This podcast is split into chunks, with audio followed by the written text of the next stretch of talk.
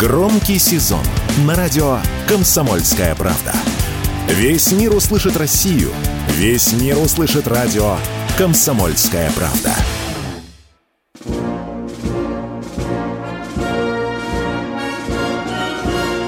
Военное ревю полковника Виктора Баранца.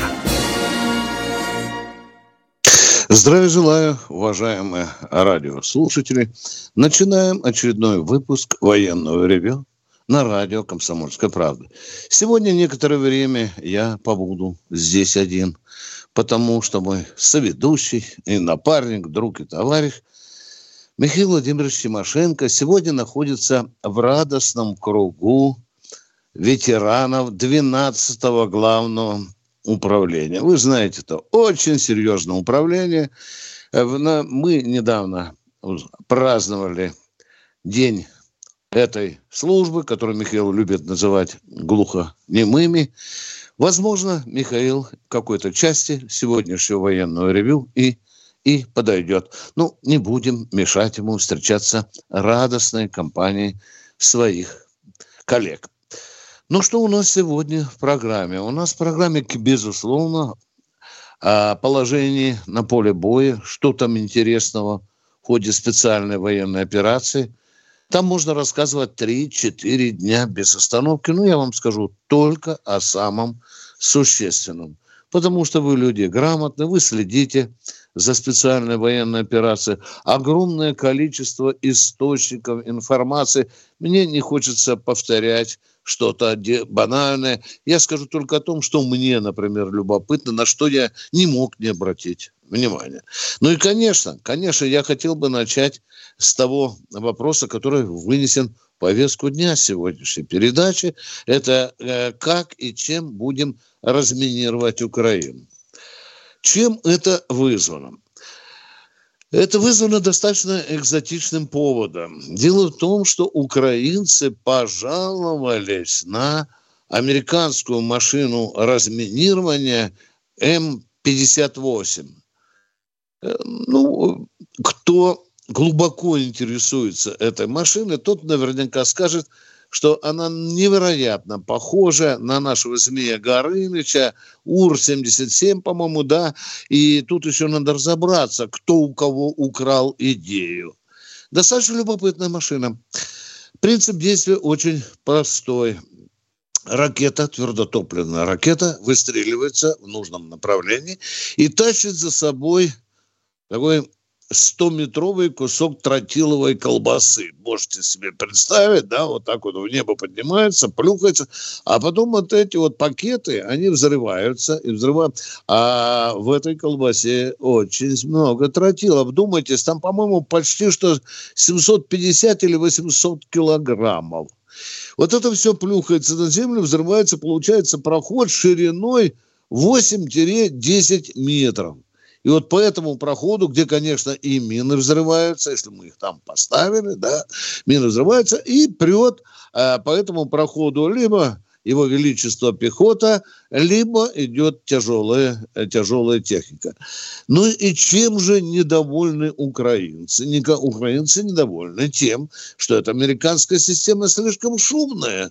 Потому что, видите ли, когда М-58 взрывает свой заряд, русские видят это и направляют туда и артиллерию, и самолеты, и беспилотники. И когда украинская пехота лезет в этот проход, пробитый М-58, видите ли, русские там играючи, тире перемалывают пехоту.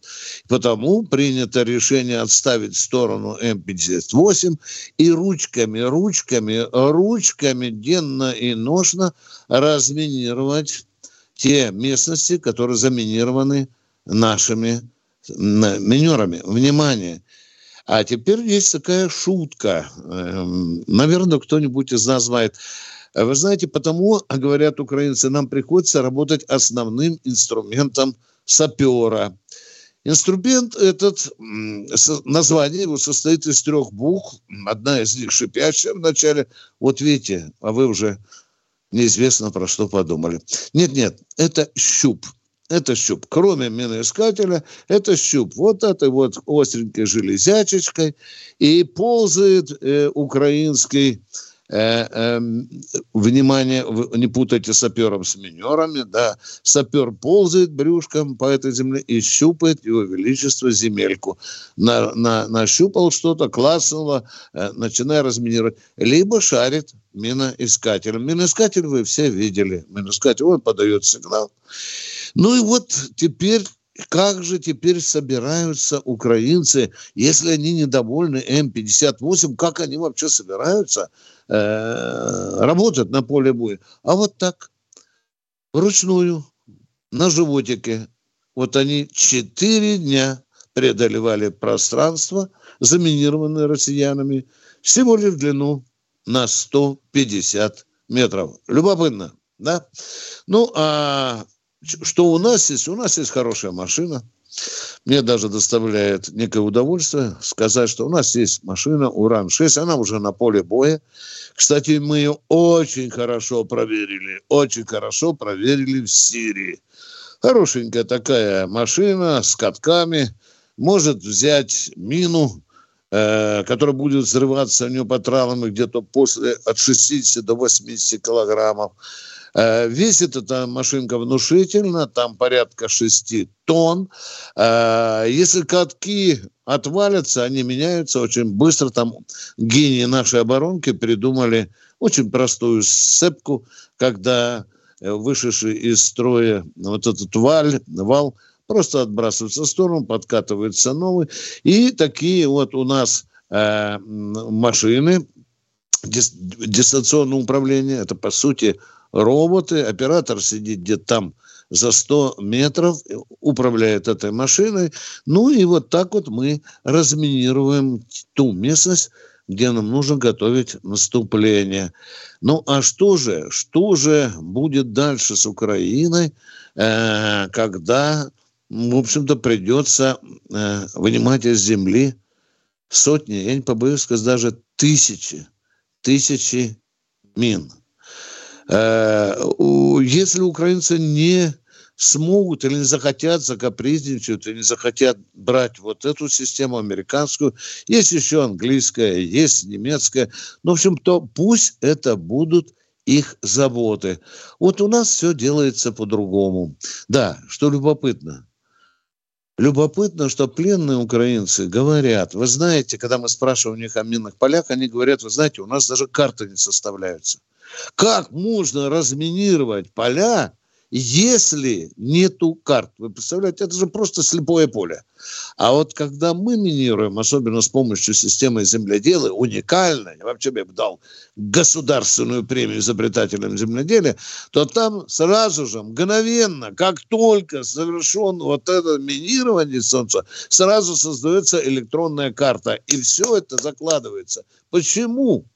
Да потому что гении русской оборонки придумали так, что если поедут танки и пойдет пехота по нашему же минному полю, представляете, по минному полю, и никто не взорвется. Потому что наши конструкторы земледелия просто нажмут кнопку и выключат это заминированное поле. Вот такое у нас, такая техника есть, с которой мы работаем на поле боя с минами. Ну, а теперь коротко о том, что происходит на поле боя. Вы знаете, у меня голова кругом идет, потому что я тотально, ну, не 24 часа в сутки, во всяком случае, часов 16 в сутки я наблюдаю с тем, что происходит э, у Работина, вокруг Работина. Это такой, скажем так, дымящийся Везувий нашей специальной военной операции, такой кратер огнедышащий кратер, мы уже слышим о боях вокруг Работина или в Работин уже недели две или три. Странные вещи какие-то получаются. Утречком нам сообщают, ничтоже сумняшися, э, наши отошли на южную сторону Баработина. Правильно, да. Э, украинцам удалось захватить северную часть и срединную Потом на утро мы отошли, мы взяли южную часть, выгнали украинцев из Работина. И вот эта линия боевого соприкосновения, происходящая через Работина, она шаталась расшатывалась, по-моему, недели три. Недели три. А вот на днях мы отошли на высоты, э, которые, командные высоты, которые возвышаются над Работино. Оригинал ответа звучит примерно так. Он звучит так, что мы вышли на заранее подготовленные и более выгодные позиции. Я когда услышал эти слова, мне почему-то вспомнилось, что такие слова где-то я уже слышал. Где-то я уже слышал. А, вспомнил я. Ну, это вот когда э, украинцы Бахмут оставили, то пан Зеленский и пан Залужный сказали, да зачем оно там нужно нам еще париться из этого Бахмута, э, людей столько было. Оно вообще-то нам ну, и не нужно было. Да? Нормальный ответ. Аплодирую. Я думаю, что мы научились тоже и у противников таким же образом объяснять некоторые свои телодвижения на поле боя. Ну что, а где у нас наиболее успешно идет дело? Это, конечно, под Харьковом на э, Купинском направлении. И самое последнее. Конечно, украинцы не были бы украинцами, если такую пакость не придумали. Те беспилотники, которые мы сбиваем, они все густо нашпичкованы ядом. Как только человек берет этот яд, он может и ослепнуть, у него может напасть э, такой приступ, сердечный приступ и так далее, потому что он намазан очень страшной химической заразой. Военная ревю. Полковника Виктора Баранца. Продолжаем военное ревю на радио «Комсомольская правда». Я все еще не теряю надежды, что Михаил Владимирович Тимошенко подключится к нашей передаче. Ну, а сейчас вместе с Катенькой буду в одиночку пытаться ответить на ваши вопросы, уважаемые радиослушатели. Итак, Екатерина мне сейчас подскажет, кто же имеет вопрос. Андрей Москва, здравствуйте. Здравствуйте.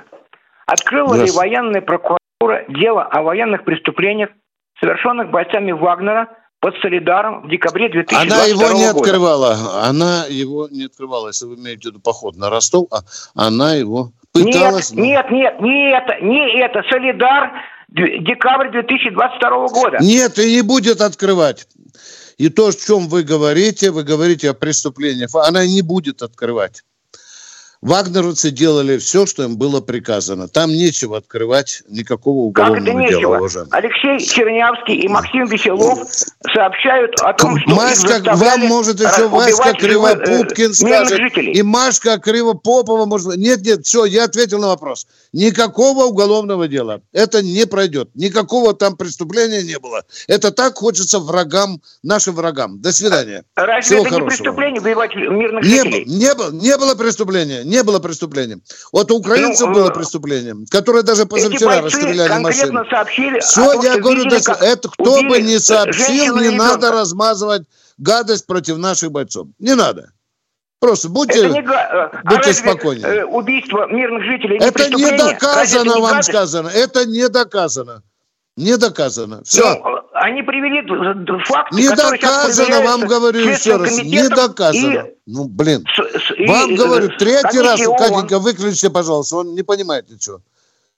То, что вы говорите, не доказано. Не вот, когда будет доказано, вы попробуйте это доказать, тогда вы будете мне звонить и говорить, возбуждено ли уголовное дело или нет. Поехали дальше. Кто у нас в эфире? Людмила, Нижний Новгород. Алло, Людмила, Нижний Новгород. Здравствуйте. Да, здравствуйте. Э, слушаю вас регулярно, слушаю Соловьева и э, удивляюсь. Наши воины просят больше беспилотников, автомашины-буханки, дорогостоящие ракеты, но денег не хватает. Работают фонды различные, тоже для людей. Вопрос, у кого из нашего правительства хватит силы воли и решимости запретить в военное время праздновать Дни города с таким огромным размахом? Вот как у нас, допустим, Нижний, весь в иллюминациях, э, считаю, что те миллионы и миллиарды, потраченные на салюты, приглашенных артистов и многое другое, лучше потратить на наших солдат, на тех даже э, воинов, которые, вернее, военных, которые отслужили, у которых нет квартир. Это же миллиарды летят за 20 минут салюты, с ума сойти. Посчитайте, угу. сколько городов в России. Сложите суммы, потраченные только на эти салюты, и получатся миллиарды и миллиарды. Стыдно жировать в это тяжелое время для нашей страны. Прошу всех мэров, если они слышат, если у них сердце есть, мозги есть, прекратить вот эту вакханалию в тяжелое такое для страны время. Спасибо.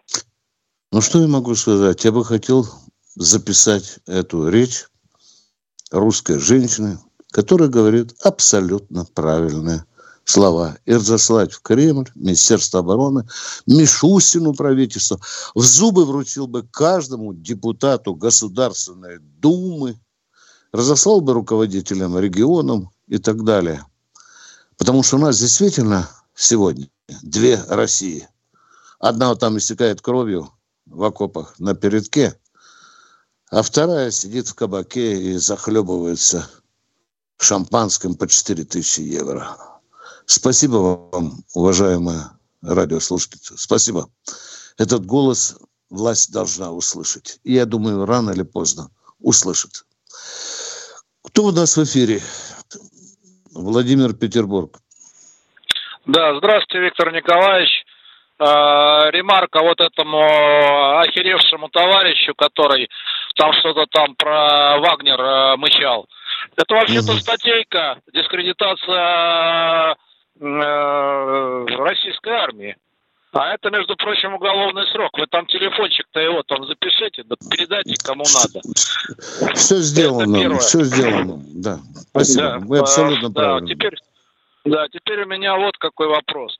Виктор Николаевич, я удивляюсь. Полтора года украинская армия воюет, а недостатка топлива на Украине да, не видно. Да, Турция да. покупает у нас каким-то охрененным количеством дизеля.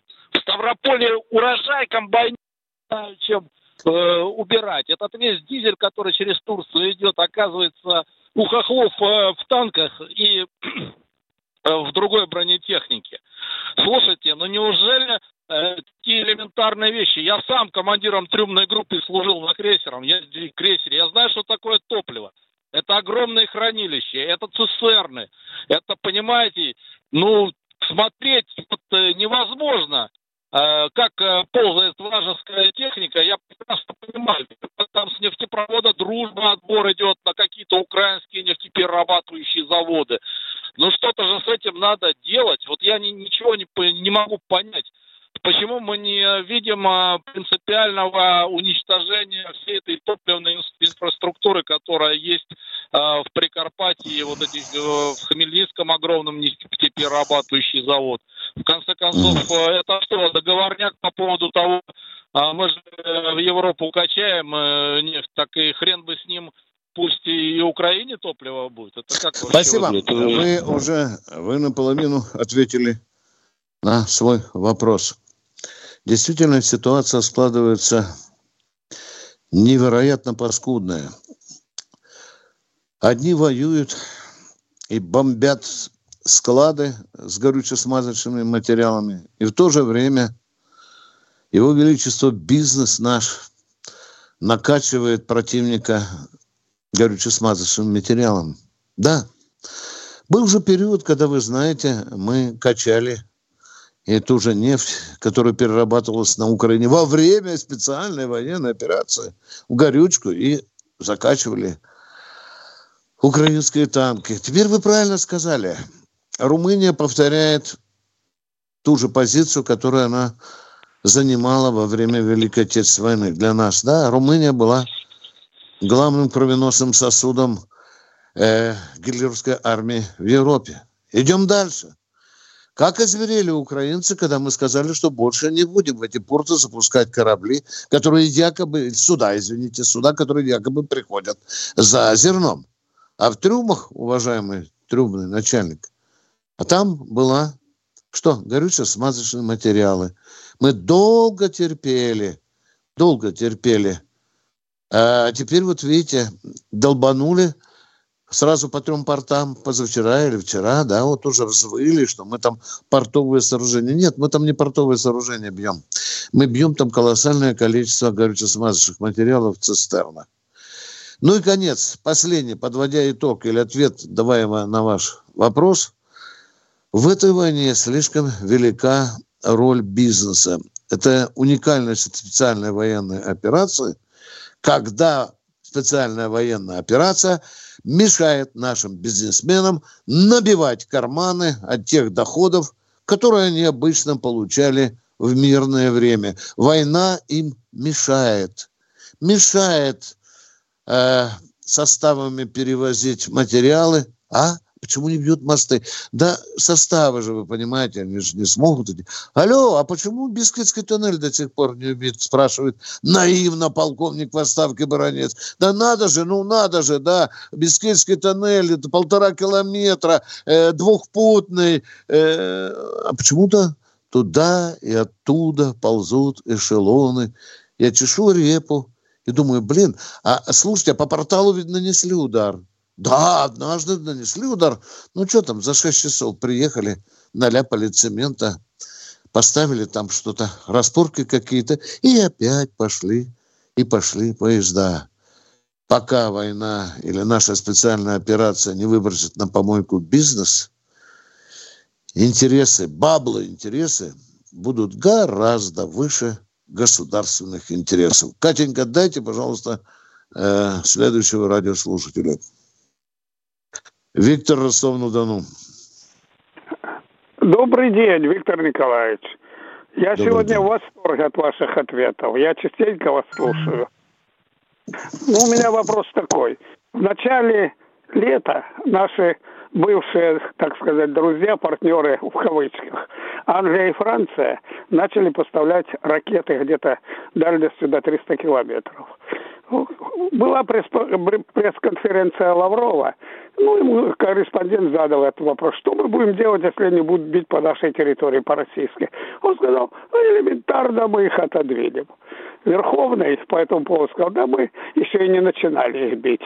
Так вот, я не понял, уже по Ростову бьют, по центру Ростова. Что-то никак мы не можем отодвинуть. Чего у нас не хватает, селедок или политической воли? Ну, прежде всего, я думаю, и того, и другого, уважаемые. Я положа руку на сердце, скажу вам честно. Виктор и того, и другого. И того, и другого хватает, дорогой. Я понимаю, что я даю опасные ответы, но мне важно быть честными перед вами, люди, прежде всего.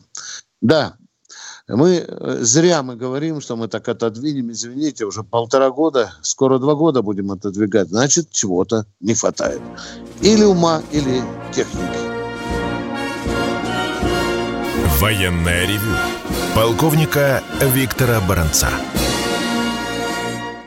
Радио «Комсомольская правда» представляет уникальный проект.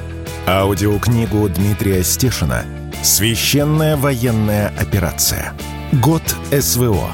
День за днем. Плечом к плечу с героическими бойцами и простыми людьми – Вместе с Дмитрием Стешиным слушатели пройдут через будни Донецка, штурм Мариуполя, радость побед и горечь неудач. Это искренняя проза без прикрас. Слушайте с понедельника по четверг в 9 часов вечера по московскому времени на радио «Комсомольская правда».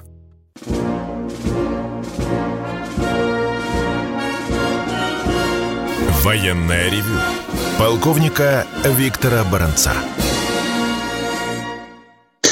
Продолжаем военное ревю на радио «Комсомольская правда». Я прошу извинения у моей уважаемой радиопублики, что я не сказал об очень отрадном факте.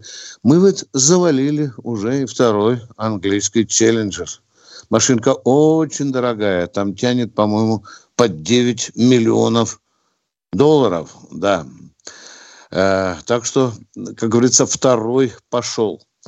Ну и, конечно, конечно, вы наверняка обратили внимание на только что прозвучавшую новость на радио «Комсомольская правда» о том, что Запад, зловредный Запад, начинает включать заднюю. Я имею в виду, что готов выполнить все условия по зерновой сделке. Значит, наши условия работают. Ну, надеюсь, что не будет это таким дипломатическим ля-ля. Мы посмотрим, как будут выполняться, будет выполняться обещанное. Продолжаем военное ревю. Ждем, ждем Михаила Тимошенко, ждем новых радиослушателей. И кто у нас в эфире, Катенька? Нижневартовск. Здравствуйте. Здравствуйте, Нижневартовск. Катенька, приготовьте отключиться сразу. Человек просто элементарной культурой не владеет. Он с кем-то там болтает, а я его здесь жду. Давайте второго человека. Пусть он женой наговорится. Давайте второго. Леонид Москва. Здравствуйте, Леонид Москва. Здравствуйте. Здравствуйте, Москва, Леонид Полетаев. У меня следующий вопрос. А, нацистско-бандеровский режим обычно объявляет, все ракеты направлены на территорию Украинской области и Украинской ССР бывшей поражены. Товарищ Коношенков заявляет, все ракеты добились цели. У меня Достигли цели. Все объекты... У меня достигли да, да. цели. У меня создается да. впечатление, что оба они несколько лукавят. Правильно или нет, я думаю. А как вы проверите, лукавит ли генерал Коношенков или нет? Как вы проверите, сбиты ли действительно все 100% российские ракеты или нет? Это вот часть... Я не знаю. Я... И я вам говорю, не знаю, к сожалению. Хотя мне говорят, что я все знаю. Я говорю, Значит, не будем... Ля-ля. Уважаемый, дорогой мой человек, вы уже в том возрасте, когда должны хорошо понимать, что нигде так не говорят неправду, как на рыбалке и на войне, да, и на охоте. Спасибо вам большое. Спасибо. Вы абсолютно правы. Это все приблизительно. Это часть нашей пропаганды. Кто в эфире, дорогие мои? Скажите, Наталья Пермь.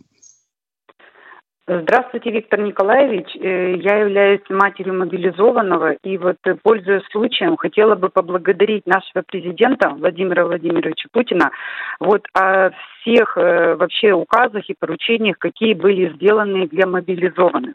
Вот о поручении о предоставлении отпусков. Неоднократно говорилось вот о выдаче удостоверений участникам боевых действий, то есть он это обозначал как то, что нужно сделать.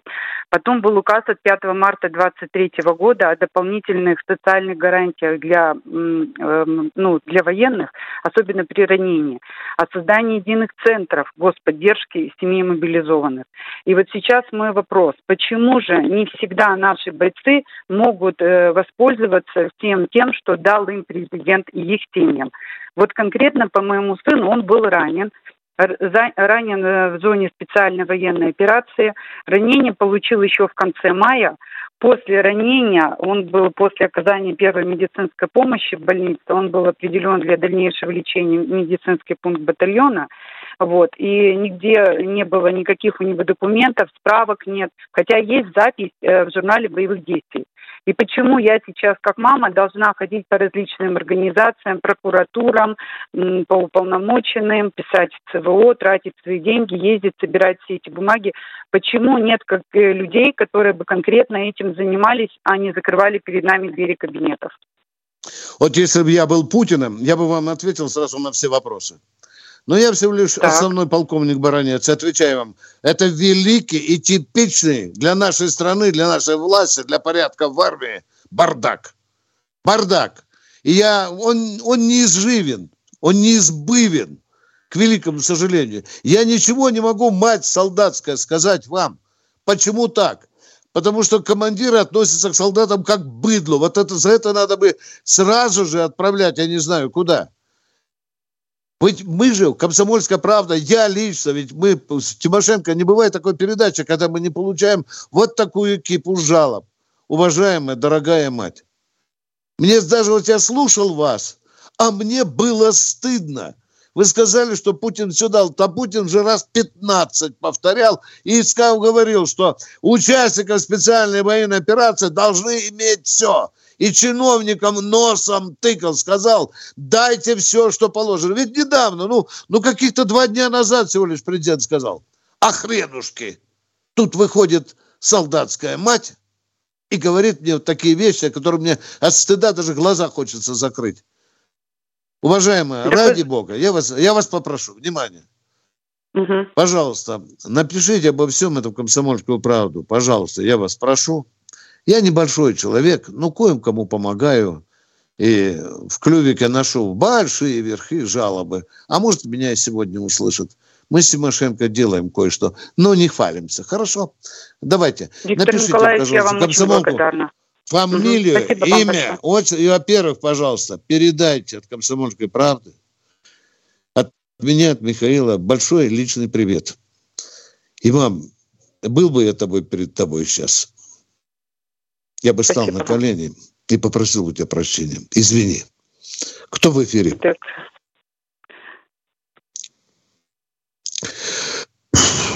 Евгений, здравствуйте. Да, здравствуйте, Виктор Николаевич. Э, добрый день. Хотел бы еще раз опять эту тему поднять. Э, вот, э, как говорят, здесь играем, здесь рыбу заворачиваем. И президент говорил, и Шойгу говорил по поводу, что... И Мишустин говорил. И Володин говорил. Нет, Мишустин не говорил, я про другое, про то, что вот эти кассетные боеприпасы, которые применяют украинцы, да, то есть мы ждем, когда они закопаются, тогда их мы начнем применять. Я просто понимаю, что это не ваша компетенция, но хотя бы тему поднять. Почему их не применяют-то до сих пор? Кровью истекают ну. обычные солдаты. Я сам получил ранение от такого боеприпаса. И знаю, насколько он... Ну, как сказать, Уважаемый, очень даже вы очень все правильно говорите. Можно я? Вы очень правильно говорите. Когда первый раз враг посыпал Донецк лепестками, слышите меня? Вы меня слышите или нет? Я слышу, слышу вас, да. да, точно. то я сказал по радио, публично, не прячась никуда под корягу, сказал, а почему бы нам Киев не посыпать лепестками? У нас их там миллионы, да, я повторю, миллионы.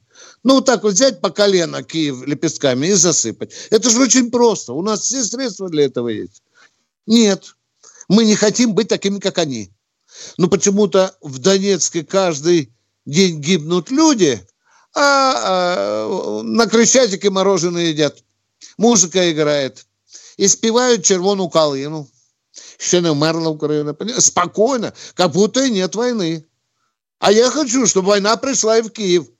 Чтобы донецкие, донецкие знали, что у Киева тоже такая беда. Мы мстить не научились, уважаемые. Мы не научились мстить. Вот это наша беда. Мы же говорим, мы же русские, мы гуманные. А вот, вот этой э, мягкотелостью враг пользуется на всю катушку. Вот сижу и так, думаю, конечно, блин. она еще оплачивается нашей кровью, кровью наших солдат. Да, безусловно, безусловно, это, брат, это было да. очень обидно. Да, вы абсолютно правы. Вы абсолютно это правы, уже... уважаемые. Цена Но нашего вот этого военной лояльности – это его величество кровь солдата. Да. Ну что, будем, Мне будем, кажется, будем тыкать потому, что... власть, как говорится, в ее слабости. Вот, Спасибо вам за звонок. Да? Спасибо вам большое, уважаемые. Спасибо. Хорошие вопросы сегодня поднимает народ. Я рад. Какие мы болевые точки прихватываем. Кто у нас в эфире? Андрей Бакан. Добрый день. Два вопроса будет. Первый вопрос. Как бы объединить, вот, допустим, э, нормальных людей с украинской стороны, с нашей. Ну, как в 20-х, 30-х годах прошлого века. Вот ваше мнение. Ну, не, вы предложение делаете, как объединить. Тут же надо много уточнить. Как будем объединять? А Солдат будем объединять. С той стороны. Да, солдат, Солдаты Украины воюют.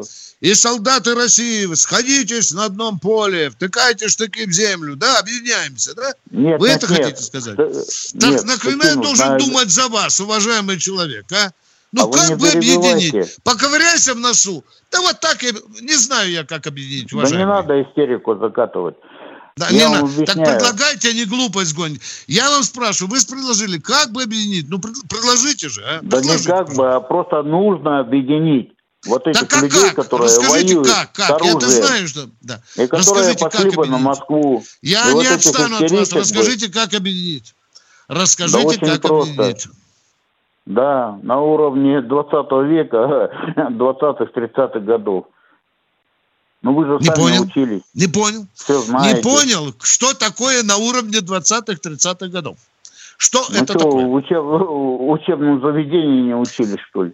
Да нет, вы булду не несете демагогию. Я вас спрошу, расскажите, как на уровне 20-30-х годов объединялись русские с украинцами? Расскажите, пожалуйста. Человек, прежде чем открывать рот, пошевели мозгами сначала, а не неси сюда булду. А теперь мы переходим в интернет. Мы продолжаем. Четвертый. Военная ревю. Полковника Виктора Баранца. Все программы радио Комсомольская правда вы можете найти на Яндекс Музыке. Ищите раздел вашей любимой передачи и подписывайтесь, чтобы не пропустить новый выпуск. Радио КП на Яндекс Музыке. Это удобно, просто и всегда интересно.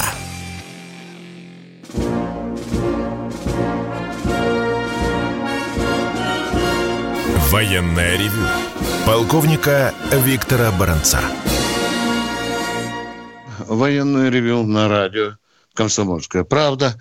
Если кто знает, как решить эту проблему, которую только что предлагала решить радиослушатель, позвоните, пожалуйста, мне и скажите, что там у нас было на уровне 20-х, 30-х годов. Может быть, я что-то подзабыл из нашей истории. А может быть, давайте туда поглубже пойдем. Вот что Хмельницкий зробив – это я знаю. А что вот этот человек, который просто нес воздух, он ничего не предлагал. Он делал какие-то намеки. Он нес, как правильно я сказал, он нес болду. Я его просил, дайте конкретное предложение. Я сейчас побегу объединять российские и украинские народы, уважаемые. Предложите мне, что делать. Продолжаем военное ревю. Кто у нас в эфире? Виктор Волгоград. Отрубай сразу, да, Катя, немедленно отрубай. Это свинство. Отрубай немедленно. Все. Валентина Луганск, здравствуйте. Добрый день, Виктор Николаевич. Желаю вам здоровья. И сегодня, конечно, у вас кипящий такой эфир. Я хочу снизить немножко градус и задать вам простой вопрос. Скажите, вот э, жители новых территорий, когда слышат, когда говорят, например, Купянск, Чаплинка, э, им это очень режет слух. Ну, как для москвича, например, если бы я сказала вместо Серпухов Серпухов. Вот э, есть у вас по этому поводу мнение, что все-таки да, надо да. уважать традиции и называть так, как называют местные? Дорогая моя, сидели мы сейчас в ресторане, я вам за этот вопрос просто шампанское большой бокал подал. Вот смотрите, перед вами сидит беру, житель, беру. Бывший, бывший житель Харьковской области который во время 18 э, лет жил в Харьковской области. Мы играли в футбол на первенство области. И я еще мамкину соску не успел выплюнуть изо рта, я все время слышал Купенск. Вы слышите меня, дорогая меня? Да. Конечно. Вы слышите меня? Купянск. Но я не слышал, я слышал Мерефа, но я никогда не слышал Мерефа. Вы понимаете, да? да? Я да. устал уже звонить в очень большие военные информационные круги и просить, падлы, вы хоть спросите у людей, которые там, у местных жителей, как правильно называется село, город. Нет, опять Купянск. Не, Я вы знаете, когда, когда начинаешь даже в Институт русского языка звонить, и Пушкина, да, и спрашивать, да, э, великие, высоколобые наши лингвисты говорят, Виктор Николаевич, вы знаете, в некоторых случаях допускается смещение ударения, да, и приводят случаи. Но в данном случае сказали Купенск, и он родился Купянск, и таким, наверное, будет всегда, но не Купянск. Спасибо вам за вопрос. Спасибо. Спасибо. Очень правильно. Это, это наша культура. И надо привыкать. Надо привыкать, да. Может быть, еще Днепропетровск э, вернется назад. Кто у нас в эфире? Э, будь, э, Евгений Ярославль. Виктор Николаевич, здравствуйте. Я вот хотел спросить про экипаж. Вот э, он, я слышал так, что там вертолет был расстрелян. Значит, наши бойцы, ну вот эти летчики, они до последнего, до последнего отбивались. А тот предатель-то он свое, конечно, получит. Так вот, расследование сразу же, наверное, будет это, расследоваться это дело будет сразу же нашей прокуратурой тогда. Вот, а Дорогие радиослушатели, можно я переведу э, слова этого человека на тот вопрос, да. который он должен бы мне задать? Хорошо? Давайте. Вопрос звучит да, так. Да. При каких условиях наш вертолет с экипажем оказался на украинской стороне? Первый вопрос. И второй, что произошло? Я правильно вас понимаю? Я переводчик ваш персональный. Правильно, да? А? Нет, я понял. Ну, потому что вертолет был расстрелян. Так, теперь значит, давайте по новой начинаем. У нас времени Опять. много. Давайте часика Отбить. полтора будем учиться задавать вопрос. Поехали второй вопрос. Я не понял вопроса. Переведите мне. Что вы хотите у меня спросить? Ну, я так, я так понял, наши бойцы, наши летчики, они или погибли, или попали в плен тяжело ранеными. Они сражались. Вы имеете в виду вертолет Ми-28, дорогой мой человек. Ну, можешь по-простому задать вопрос по-русски. Да, дорогой мой человек. Да. Командир оказался предателем и застрелил правого и техника. Вам достаточно этого? Так я вот и хочу спросить, они будут награждены погибшие наши летчики? Я вот что хочу Я спросить. еще не принял решение насчет этого. Не я буду принимать решение. Я не буду вот. принимать решение, уважаемый. Будут я ли понял, они награждены я... или нет. Я знаю одно только, что эта мразь будет наказана. И очень жестоко. И я возмущен, что эта мразь повезла семью на Украину, он был боевым летчиком. И военная да. контрразведка прозевала этот момент, когда он семью отправил на Украину, а?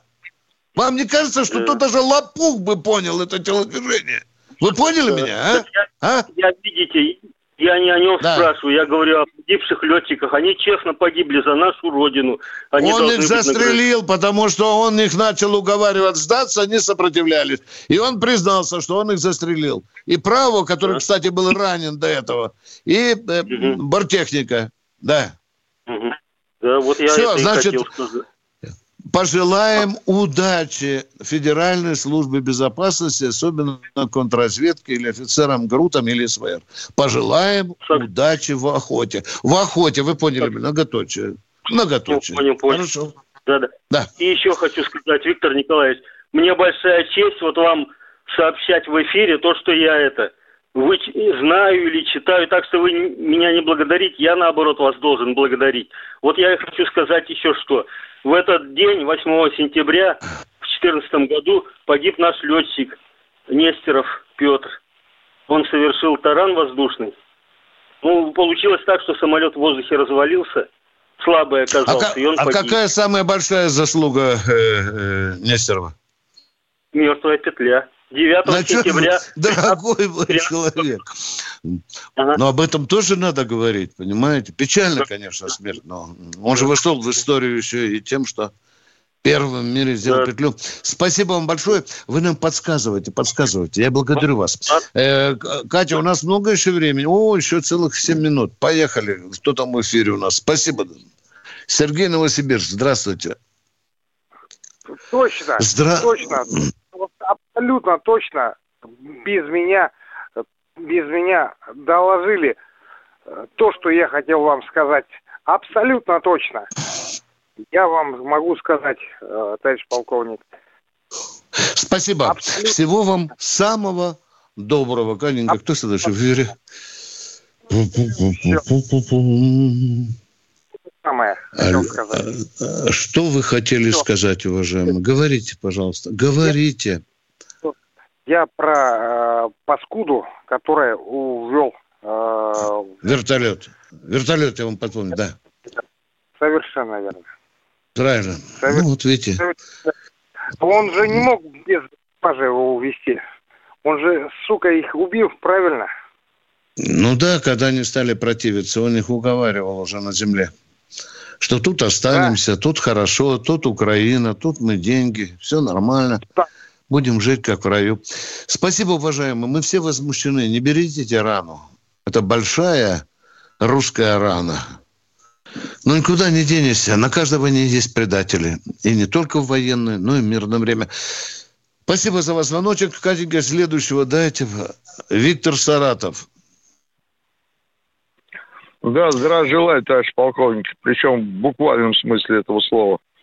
Меня вот такой вопрос интересует. Лет пять назад по телевизору были показаны э, швейные цеха, где шили танки, ракеты и тому подобное. Вот это вот сейчас применяется на фронте? Да. Или опять да. деньги ушли в никуда? Вы знаете, когда я произношу здесь слово «Сердюков», у некоторых наших радиослушателей, у некоторых диарея случается. Понимаете? Ну, понятно. За то, что, что скажешь, что опять Сердюков. Да, я же говорю, что при правлении Анатолия Эдуардовича кое-что положительное было. Я об этом называл их. Все тупо думают, ну вот все, бородец, значит, это собака, которая будет лаять. Значит, нет. При нем была надувная армия. Я сам написал заметку. Она называлась «Как Сердюков надувает армию». Да, и даже опубликовал несколько фотоснимков. И танки, и С-300 и так далее. Уважаемые, достают сейчас как там, вы знаете, чем там посыпают резину, чтобы она не трескалась? Я помню, э, тальком, что ли, сейчас умные люди мне подскажут. Достают сейчас из складов, да, надувают. Ну, там, где мыши не прогрызли, тащим на поле боя. Но вы знаете, уважаемые радиослушатели, при нынешней системе разведки – когда небо кишит беспилотниками, да с великолепным объективом и так далее, надурить не удается. Ахметов потратил, он говорят, 2 миллиона долларов на надувные пушки и танки. Ну что, достаточно, чтобы Иван Иванович на МиГ-20, на Су-27 пролетел, и посмеялся и передал на землю. Не долбите эту резину. Тут фальш стоит. Так что, вы понимаете, когда-то, во время Великой Отечественной войны, ну, еще можно было где-то там запрятать, когда была и авиационная разведка. Я уже не говорю про космическую, там ее вообще не было. Ну, в общем, такая дуриловка есть. Но мы на всякий случай тоже решили подурачить противника. Посмотрим, что получится. Отвечаю вам честно. Кто следующий? Осталось три минуты. Владимир Москва. Виктор Николаевич, добрый день. Слушайте, Виктор Николаевич, вот меня все поражает, может вы все-таки ответьте, вот американцы там, Европа, прям открыто говорят, что мы будем поставлять, значит, эти снаряды с начиненными эти радиацией и так далее. Да, да, ну, да, вот да. Я, я, я вот не могу понять, ну, никак не могу понять, где наше все, все это, чтобы мы вот эту, в конце концов, они открыто говорят, как будто они под землей что-то везут, понимаете? Чтобы мы накрывали, чтобы оно не доходило до этого все. Ни танки, ни самолеты. Неужели это нельзя никак сделать? Вы объясните, пожалуйста. Владимир, если это не сделано, значит, пока нельзя. Я же не думаю, что у нас в верхах сидят политики или генералы-идиоты, которые приказывают Шойгу, Сережа, эти эшелоны с объединенным ураном снаряды не трогай. Я не думаю. Я не думаю. Тащат. Да уже притащили. Кто-то правильно сказал. Когда они объявляют, что завтра поставят такую-то ракету, устарят уже на украинской земле. Владимир, дорогой, Второй если это Второй не уничтожено, Владимир, отвечаю честно вам, ложа руку на сердце, не на печень, не смейтесь надо мной. Это мой первый командир взвода так говорил. Не можем. Владимир, не можем. Здорово. Владимир, одну минуту, Владимир. Я ужаснулся, конечно, хитрости, когда из Польши на Украину был пущен длиннющий состав, длиннющий состав, Володя, и шло два вагона пассажирских, а три платформа с боеприпасами. Два вагона пассажирских и четыре вагона с пушками. Владимир, российский летчик докладывает на землю, который там зашел и на землю. Что делать, командиры? Вижу эшелон с боевой техникой, но там же и пассажирские вагоны. Владимир, что бы вы делали на месте летчика? Атаковать. Атаковать, ну, вот... Виктор Николаевич это ваш, это ваш выбор. А я первым делом бы подумал, блин, в этом же вагоне могут быть беременные женщины. Первым второй, делом. Да, второй вопрос, люди мирные, второй. Володя, мирные, старики, больные, инвалиды, дети. Я первым делом был. Потому, наверное, я такой, наверное, был бы плохой летчик. Второй вопрос давайте. Давайте, второй вопрос. Виктор Николаевич, а, значит, скажите, пожалуйста, вот это вот смена, вот это, я не могу все понять, вы, может, вы, вот это, значит, э, клоун поменял там министра обороны там. Что там случилось да. там на Украине? Что там случилось? Не могу понять. Коротко, коротко объясню. Коротко объясню, коротко объясню. Ну, во-первых, в целом, э, Зеленскому э, не нравился Резников, потому что он частенько подыгрывал Залужному. Он боялся, Зеле... Раз... Резунков боялся, Резников, он боялся, что его на вилах генералы вынесут, и он занимал частенько сторону э, и Сырского, главкома сухопутных войск, и, и Залужного. Это раз. Это, Зелен... это Зеленскому не нравилось. Идем дальше, идем дальше. Э, министр обороны, бывший министр обороны, сильно проворовался на двух вещах, на двух, запомните, на пайках и на обмундировании. Было уголовное дело, которое до сих пор не закрыто. Внимание. Но теперь вместо одного уголовника, который находится под э, уголовным делом, назначили другого варюгу, который рулил западной э, финансовой помощью. Он же находится сейчас, Умеров же находится тоже под уголовным делом. Но вопрос, а почему такая благость? Назначает Зеленский человека, который находится под уголовным делом. А вы знаете, вот те гигантские потоки бабла, которые шли с Запада, оказывается, шли через Умерова.